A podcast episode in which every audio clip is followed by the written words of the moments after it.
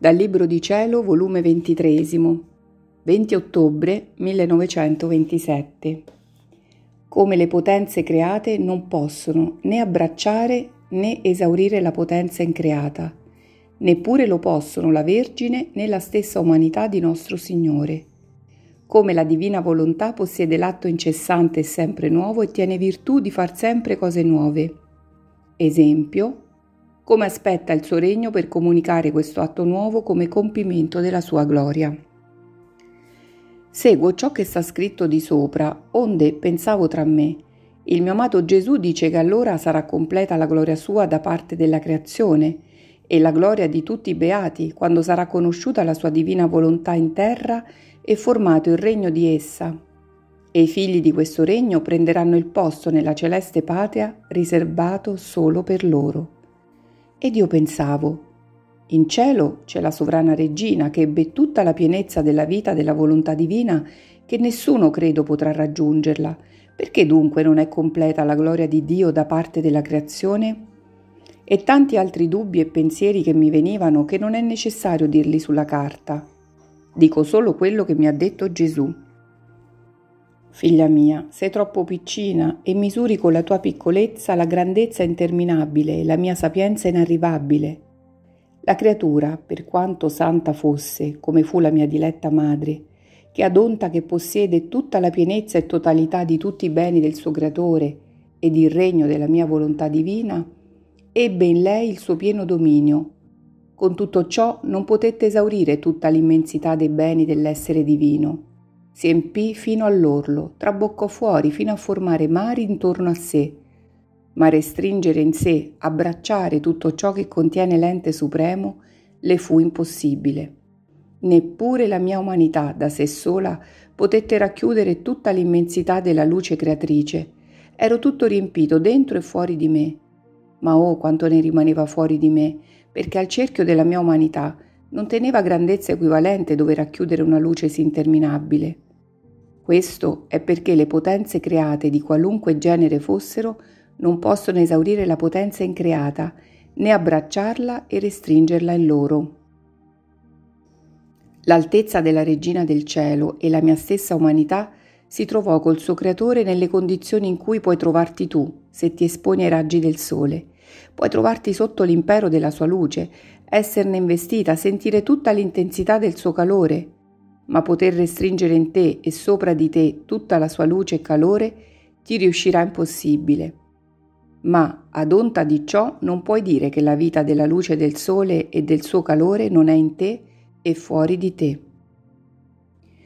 Ora tu devi sapere che il nostro essere divino, la nostra volontà creatrice, possiede il suo moto incessante e sempre nuovo, nuovo nelle gioie, nella felicità, nuovo nella bellezza, nuovo nel lavorio che la nostra sapienza mette fuori nella formazione delle anime, nuovo nella santità che imprime, nuovo nell'amore che infonde.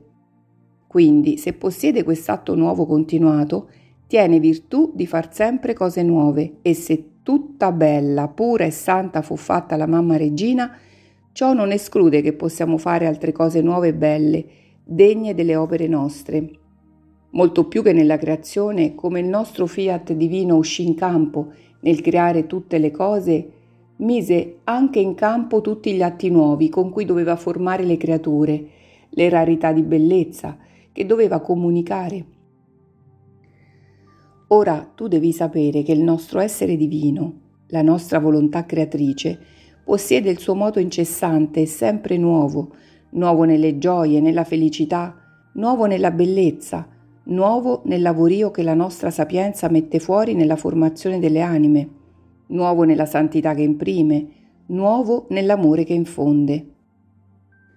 Quindi se possiede quest'atto nuovo, continuato, tiene virtù di far sempre cose nuove, e se tutta bella, pura e santa fu fatta la mamma regina, ciò non esclude che possiamo fare altre cose nuove e belle, degne delle opere nostre, molto più che nella creazione come il nostro fiat divino uscì in campo nel creare tutte le cose, mise anche in campo tutti gli atti nuovi con cui doveva formare le creature, le rarità di bellezza che doveva comunicare e la santità che doveva imprimere in chi avrebbe vissuto nel nostro volere divino. E siccome esso non ebbe vita nelle creature né il suo regno, lo ebbe solo nella sovrana del cielo e perciò fece il primo prodigio e miracolo che stupì cielo e terra. Onde aspetta le altre creature, che devono tenere la sua vita e formare altri suoi regni dove regnare, per formare con il nostro atto nuovo altre rarità di santità, di bellezza e di grazia. Oh, come la mia divina volontà aspetta con ansia questo suo campo d'azione, di mettere fuori questi atti nuovi. Essa è come un artefice che sa fare le centinaia e migliaia di statue, una diversa dall'altra. Sa imprimere in esse una finezza e rarità di bellezza, di atteggiamenti, di forme, ma una non può dire che è come l'altra non sa fare ripetizioni, ma sempre statue nuove e belle. Ma non le viene dato di mettere fuori la sua arte. Quale dolore non sarebbe per un artefice simile la sua inoperosità? Tale è la mia divina volontà. E perciò aspetta il suo regno in mezzo alle creature per formare rarità di bellezze divine in esse, non mai viste, santità non mai sentite, novità non mai toccate, non basta la sua potenza che tutto può, alla sua immensità che tutto abbraccia, al suo amore che mai esaurisce di aver formato con le sue arti divine la grande signora, la regina del cielo e della terra, ma vuole formare anche il seguito in lei, in cui vuol vivere solo il mio fiat e regnare per formare altre opere degne di esso. Come può dunque essere completa la nostra gloria per parte della creazione e completa nel cielo la gloria, la felicità dell'umana famiglia, se il nostro lavoro non è compiuto nella creazione? Ci stanno da fare le statue più belle, le opere più importanti. Lo scopo perché fu creata la creazione non è realizzato né compiuto. E ad un lavoro basta che manca un punto, un piccolo fiorellino, una foglia, una sfumatura, che non può avere tutto il suo valore e riscuotere la gloria completa chi formò il lavoro. Molto più che nel lavoro della nostra creazione non è un punto che manca, ma le cose più importanti, le nostre svariate immagini divine di bellezze, di santità, di perfetta nostra somiglianza.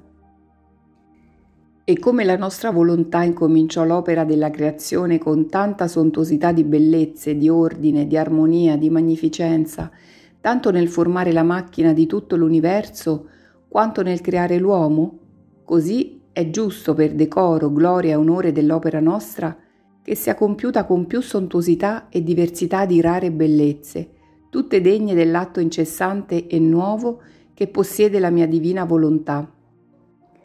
Chi vivrà nel regno di essa staranno sotto la forza di un atto nuovo, di una forza irresistibile continuata, sicché si sentiranno investiti di un atto nuovo di santità, di smagliante bellezza, di luce fulgidissima, e mentre possederanno questo, un altro nuovo ne arriva, e poi un altro ancora, senza mai cessare.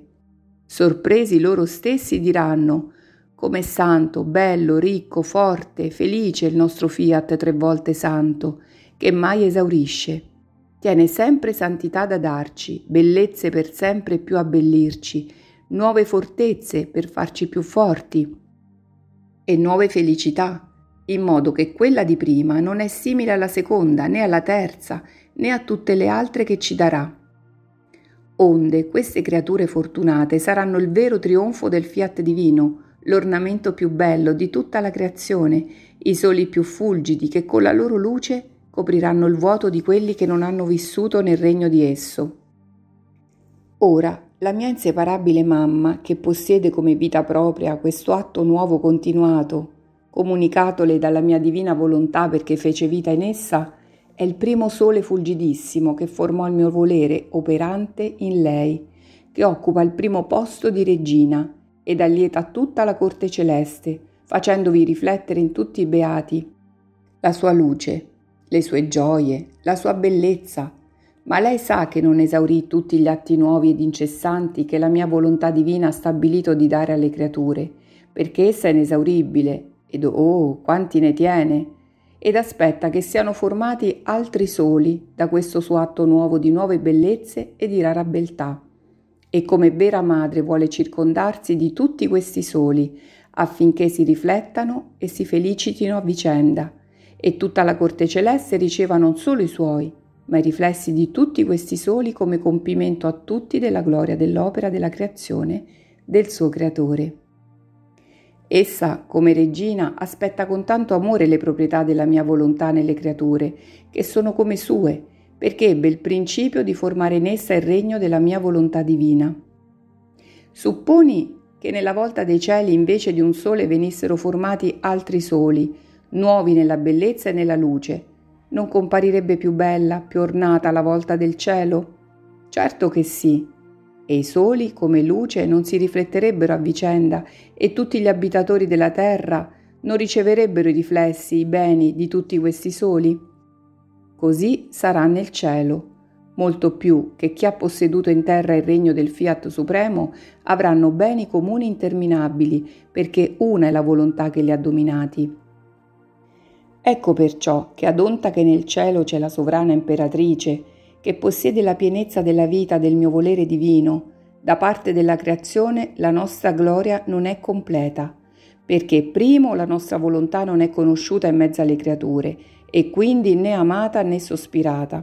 Secondo, non essendo conosciuta, essa non può dare ciò che ha stabilito di dare e quindi non può formare le tante rarità di opere che sa fare e può fare mentre ad opera compiuta si canta vittoria e gloria.